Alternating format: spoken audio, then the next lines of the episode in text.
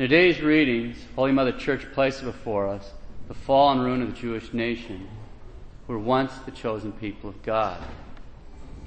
In the Gospel, we see our Lord weeping over Jerusalem and prophesying its destruction at the hand of the Roman legions under Titus and Vespasian. Well, in the Epistle, St. Paul turns the time of the Exodus and goes through a list of sins which resulted in their overthrow in the desert. Today we'll consider a few of the lessons placed before us in the epistle, but before we get to that, we need to make sure we all understand what a type is. A type is a person, a thing, or an action that actually exists, but it's also intended by God to prefigure or foreshadow a future person, thing, or action. So type is a person, a thing, or an action that actually exists, but it's also intended by God to prefigure or foreshadow a future person, thing, or action. Okay, let's turn to today's epistle. It's taken from chapter 10 of St. Paul's first letter to the Corinthians. In this passage, St. Paul speaks of the events of the Exodus. He explicitly uses the Greek word tupoi twice, he, which means type, when he tells us the events of the Exodus were types. In this passage, however, the word type has been translated as figure. We'll start with the first six verses of chapter 10 in order to put the epistle into context.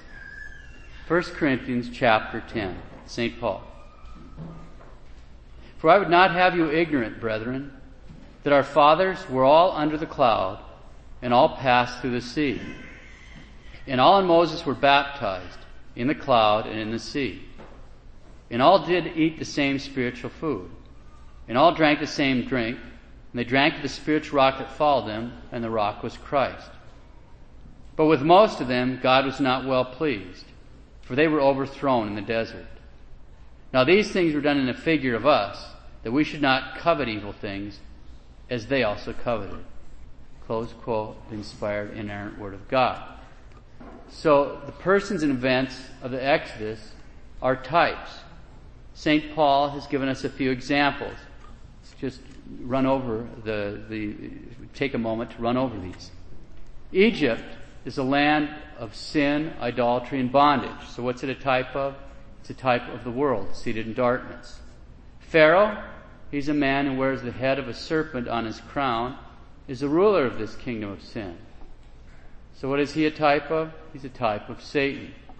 His armies, those are the troops in service to Pharaoh, are pursuing the people of Israel to bring them back into bondage or to kill them. So what are they types of? They're types of the demonic hordes of hell. The passage through the Red Sea, the passage out of Egypt with the accompanying destruction of Pharaoh and his armies, what is that a type of? It's a type of baptism, as St. Paul has pointed out. The wandering through the desert for 40 years following the pillar of cloud and pillar of fire is a type of the Christian life following God. The spiritual food, the manna from heaven, is a type of the most blessed sacrament. Moses is the leader and the teacher of the people of God, and his brother Aaron is the high priest. The two of them taken together are collectively a type of the Pope who is the leader, the teacher, and the high priest of the people of God of the New Testament.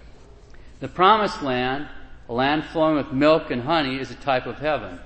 And so naturally the passage from the desert into the promised land is a type of the passage from this life of toil and trouble into the peace and joy of heaven. Now one of the most amazing things about all these types is we're not reading anything into them. God actually intended them to prefigure our New Testament realities. This is just a tiny overview. There's a lot more there to ponder. God actually wants us to ponder those things. That's why he inspired Moses to write all this down. That's why he inspired St. Paul to explicitly tell us that these things, quote, were written for our correction, close quote. And another way of translating that same line is that we could say that these things were, quote, written down for our instruction, close quote. So these things have been written down for our correction and for our instruction. Let's try to follow that lead and consider a few of the lessons contained in the remaining lines of the epistle and see how they apply to us today, collectively and individually. St. Paul warns the believers in Corinth to be careful not to follow the example of the Jews of old, who indeed had the true religion and had been witnesses to all these spectacular miracles in their deliverance from Egypt, their passage through the Red Sea, being fed by the manna from heaven and water from the rock. And in spite of all that, precisely because of their desire for evil things, they had turned their hearts away from the Lord. And so they were overthrown in the desert. St. Paul also pointed out that that should serve as example for us. So we don't desire evil things as they did. Now St. Paul is going to tell us exactly what evil things the people of Israel desire. Quote, Neither become ye idolaters, as some of them, as it is written, the people sat down to eat and drink and rose up to play. Neither let us commit fornication, as some of them that committed fornication, and there fell in one day three and twenty thousand. Neither let us tempt Christ, as some of them tempted and perished by the serpent. Neither do you murmur, as some of them murmured and were destroyed by the destroyer. Close quote, the inspired, inerrant Word of God. Excuse me. Okay, so St. Paul has just listed four grievous sins committed by the people of Israel in the desert. He's explicitly warning the Corinthians that the same sins which led to the destruction of the Jews in the desert will bring the Corinthians to ruin should they be so careless as to fall into them. Let's take a quick, a closer look at each one of these sins. Verse 7. Neither become ye idolaters as some of them, as it is written, the people sat down to eat and drink and rose up to play. Now here St. Paul is referring to the, the idolatrous worship of the golden calf. The Israel's, the Egyptians, excuse me, the Egyptians worshipped a bull, a bull uh, god named Apis. And while Moses was up on the mountain, Aaron made a graven image of it. Here's an edited summary taken from Exodus chapter 32. Quote, Aaron made a molten calf, and they said, These are your gods, O Israel, who brought you up out of the land of Egypt. Aaron built an altar before it and said, Tomorrow shall be a feast to the Lord. And they rose up early on the morrow and offered burnt offerings and brought peace offerings, and the people sat down to eat and drink and rose up to play. Close quote. So St. Paul tells the Corinthians they must not become idolaters. Cornelius Lapide explains, quote, His meaning then is, See, O Corinthians, that you do not return to idols, nor eat of the things offered to them, and so become partakers of idolatrous sacrifices. Do not give yourselves up to games, to lust, and self-indulgence. Otherwise, like the Hebrews, you will be punished by God as apostates and idolaters, as gluttons and drunkards. Close quote. Now the Corinthians are certainly not the only ones tempted to fall into idolatry. A friend of mine was deeply involved in the occult. He's a Wiccan, it's a, uh, a witch. In his house, he had what we might call a chapel. It was complete with an altar in the middle of a pentagram. Well, over time, as he became more proficient in casting spells, a demon would visibly appear, crouching on one corner of the pentagram. It had sort of a chalky appearance, but he could see through it. As he said, I know it sounds funny, even though this is a demon for hell, because I didn't believe in hell. Wicca is a nature religion, and I thought I was just grounding myself deeper and deeper in nature, and so this demon was a spiritual being from another level of nature. But he said he didn't mess with it, and when he was done with his rituals, he'd back out of the room. Now, after his miraculous conversion by the intercession of Our Lady, that's a really good story, but we don't have time for that today. He said he got involved in Wicca by reading about it. This was years ago. And then he said, you know, not everyone that reads Harry Potter will do what I did. But everyone like me that reads Harry Potter will do what I did. Idolatry is a real present threat. St. Paul's warning is just as timely for us today as it was for the Corinthians. Verse 8. Neither let us commit fornication, as some of them that committed fornication, and there fell in one day three and twenty thousand. Now here St. Paul is referring to an incident that happened when the twelve tribes were camped in a place called Siddim on the plains of, of Moab. It's right across the Jordan River from Jericho. It's in modern day Jordan. What happened is that Balaam, Balaam was a pagan sorcerer, was hired by the king of Moab to put a curse on the people of Israel. But God wasn't allowing it. In fact, every time Balaam tried to curse the people of Israel, he ended up blessing them. So he told the king that the Israelites were invincible as long as they remained faithful to their God. So Balaam counseled the king to send loose women among the Israelites in order to draw them away from the worship of their God and turn them toward the worship of idols. The particular idol mentioned in this passage of scripture is called Baalphagor. Now I can't even read St. Jerome's description of this idol from the pulpit. It's probably never been translated in English. And as we're about to hear, Baalphagor was worshipped with obscene behavior. Here's a slightly edited summary from Numbers chapter 25. Quote, And Israel at that time abode in Sedom. And the people committed fornication with the daughters of Moab, who called them to their sacrifices. And they ate of them and adored their gods. And Israel was initiated in Baalphagor, upon which the Lord being angry said to Moses, Take all the princes of the people and hang them up on gibbets against the sun, that my fury may be turned away from Israel. And Moses said to the judges of Israel, Let every man kill his neighbors that have been initiated to Baalphagor. And there were slain four and twenty thousand men. Close quote. Okay, before we comment on this, let's deal with an apparent problem. St. Paul says that in one day 23,000 died, and Moses just said that 24,000 died. The commentators give several explanations for this. Without going through them all, I will quote the one that today seems most convincing to me. Quote, how reconcile both accounts? There's no contradiction whatever. St. Paul says 23,000 in one day fell. Moses did not say 24,000 in one day. It is supposed that a thousand of the chiefs were slain on the first day, and 23,000 of the people on the second day, to which St. Paul here refers. Close quote. Okay, to get some idea of what ancient Corinth was like, just consider that Aphrodite, now that's the pagan goddess of lust, was featured on the city's coins. There were at least three pagan temples dedicated to her in the city. The general moral atmosphere was such that, quote, Athenian writers made Corinth the symbol of immorality. Aristophanes, now he's the, the Greek playwright, Aristophanes coined the verb Corinthiazesthai, which literally means to live like a Corinthian. So this verb means to live like a Corinthian, but Aristophanes used it to mean to fornicate. Plato used Corinthiacore, a Corinthian girl, to refer to a woman of the night. Close quote.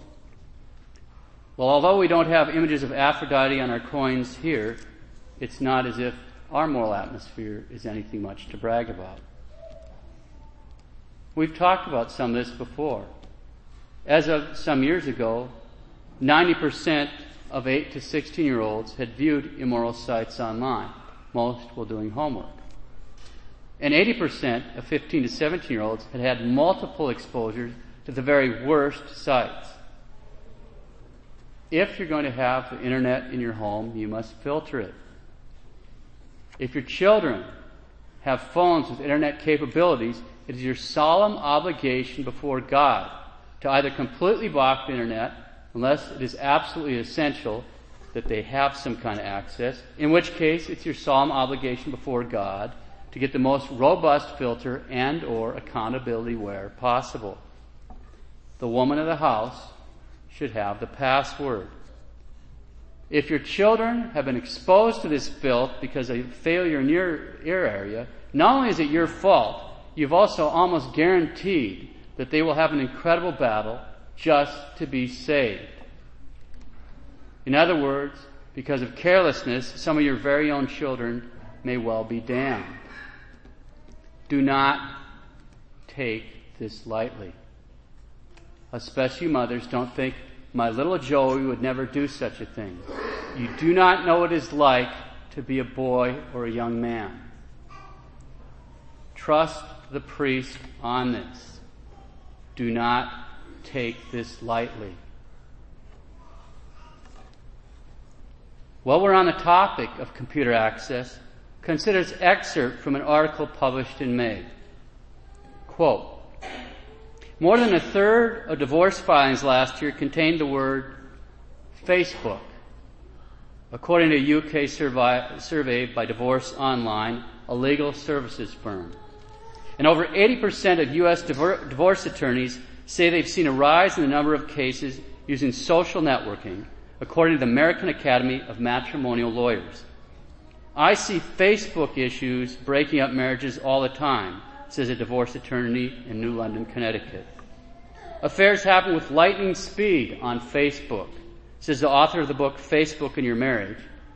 In the real world, he says, office romances and out of town trysts can take months or even years to develop. On Facebook, he says, they happen in just a few clicks. The social network is different from most social networks or dating sites in that it both reconnects old flames and allows people to friend someone they may only met once in passing. It puts temptation in the path of people who would never in a million years risk having an affair, he says. Facebook declined to comment. Close quote. You don't need me to tell you that sexual immorality is a real present threat. St. Paul's warning is just as timely today for us as it was for the Corinthians. Verse 9. Neither let us tempt Christ, as some of them tempted and perished by the serpent. Here, St. Paul is referring to an incident found in the book of Numbers, chapter 21. Quote, The people became impatient on the way, and the people spoke against God and against Moses. Why have you brought us up out of Egypt to die in the wilderness? For there is no food and no water, and we loathe this worthless food. Then the Lord sent fiery serpents among the people, and they bit the people, so that many people of Israel died. Close quote. Now here we have the astonishing spectacle of the people blaspheming God after all he's done for them. He's led them out of Egypt. He's been feeding them with manna, what they just called loathsome food. He's been feeding them with this miracle bread from heaven. He's been providing them with water from the rock. And in return, they come back with this blasphemy. Oh, I will quote from a manual of moral theology. Quote, Blasphemy is a deliberate insult offered to the Lord God of heaven and earth. The most grievous sin a man can commit, assuming, of course, he acts with full advertence and consent. Close quote. St. Jerome states, quote, nothing is more horrible than blasphemy. Indeed, compared to blasphemy, every sin is much lighter. Close quote. Now, blasphemy as a rule is an outburst of anger against God. It's principally a sin of the tongue, but blasphemous thought, writings, and actions are all equally offensive to God.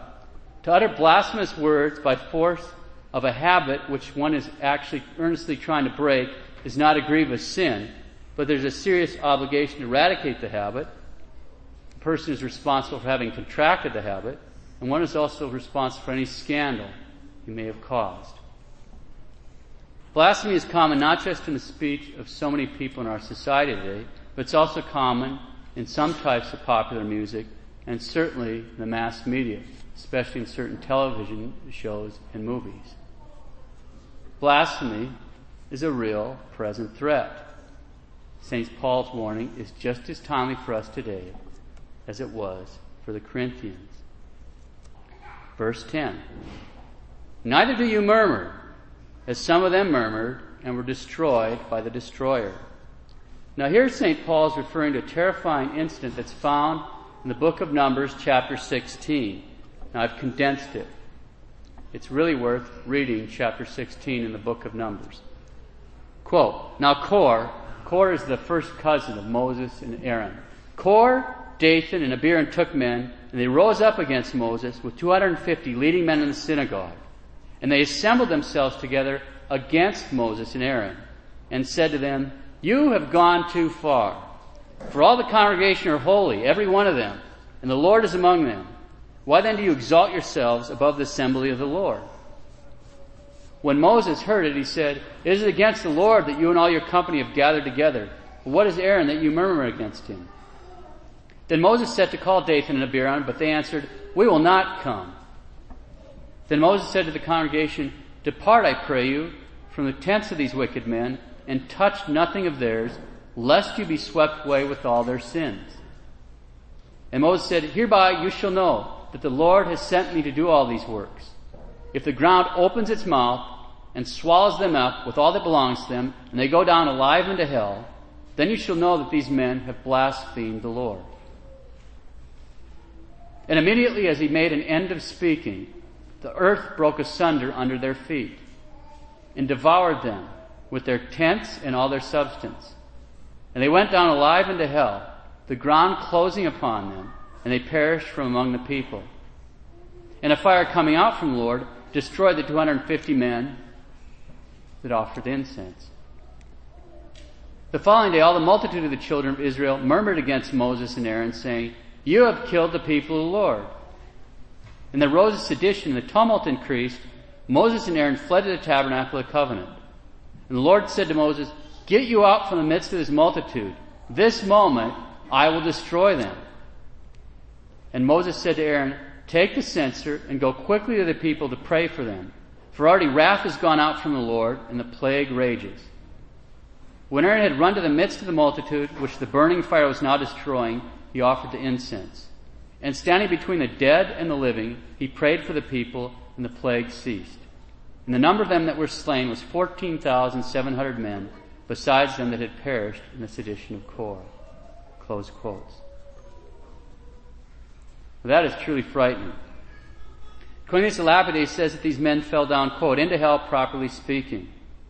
It is sufficiently obvious that they suffered eternal damnation and were thrust into hell, for this is clearly stated. And it happened that by the fury of God, they were immediately swallowed up in the very act of committing the crime. And hence it does not appear they would have had the disposition or the time to repent. That they descended into eternal damnation in hell is the thinking of St. Epiphanius, St. Jerome, the Venerable Bede, St. Robert Bellarmine, and others. Close quotes.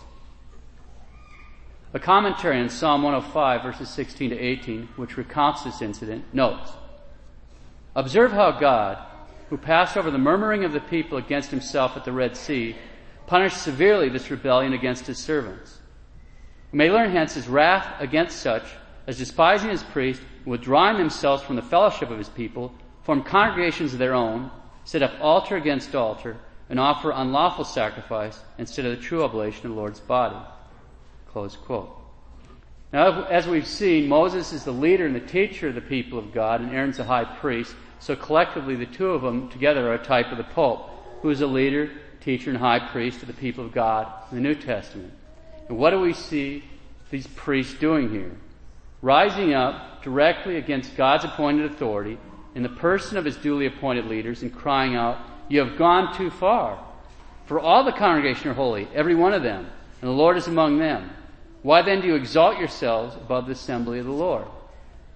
Now, if that sounds familiar to the older folks here, it should. Just listen to this statement reported in a Time magazine article entitled, Is Liberal Catholicism Dead? I love that title. Is liberal Catholicism dead? Quote, as the head of the Fordham University's theology department wrote recently, his generation discerned in the council a call to greater church democracy and an assertion of individual conscience that could stand up to the authority of even the Pope. So they battled the Vatican's birth control ban, its rejection of female priests, and insistence on celibacy, and its authoritarianism. Close quote. Now, does that sound the rebel- like the rebellion of Kor, Dathan, and Abiram, or what? His generation discerned in the council a call to greater church democracy, an assertion of individual conscience that could stand up to the authority of even the Pope. Because you have gone too far. For all the congregation are holy, every one of them, the Lord is among them. Why then do you exalt yourself above the assembly of the Lord? So they battled the, Vatican's birth control ban, its rejection of female priests, insistence on celibacy, and its authoritarianism. The head of Fordham's theology department continues, quote, For a couple of generations, progressivism was an important way to be Catholic.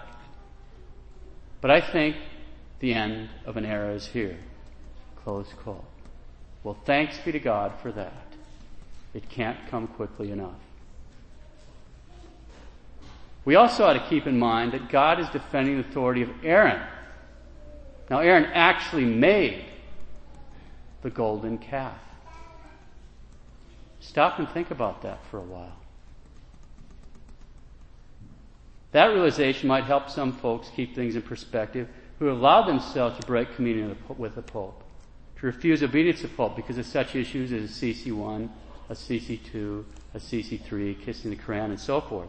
If God defended the authority of Aaron, he will certainly defend the authority of the Pope. In our day and age, it's not just the liberals that have made this terrifying mistake about the papacy.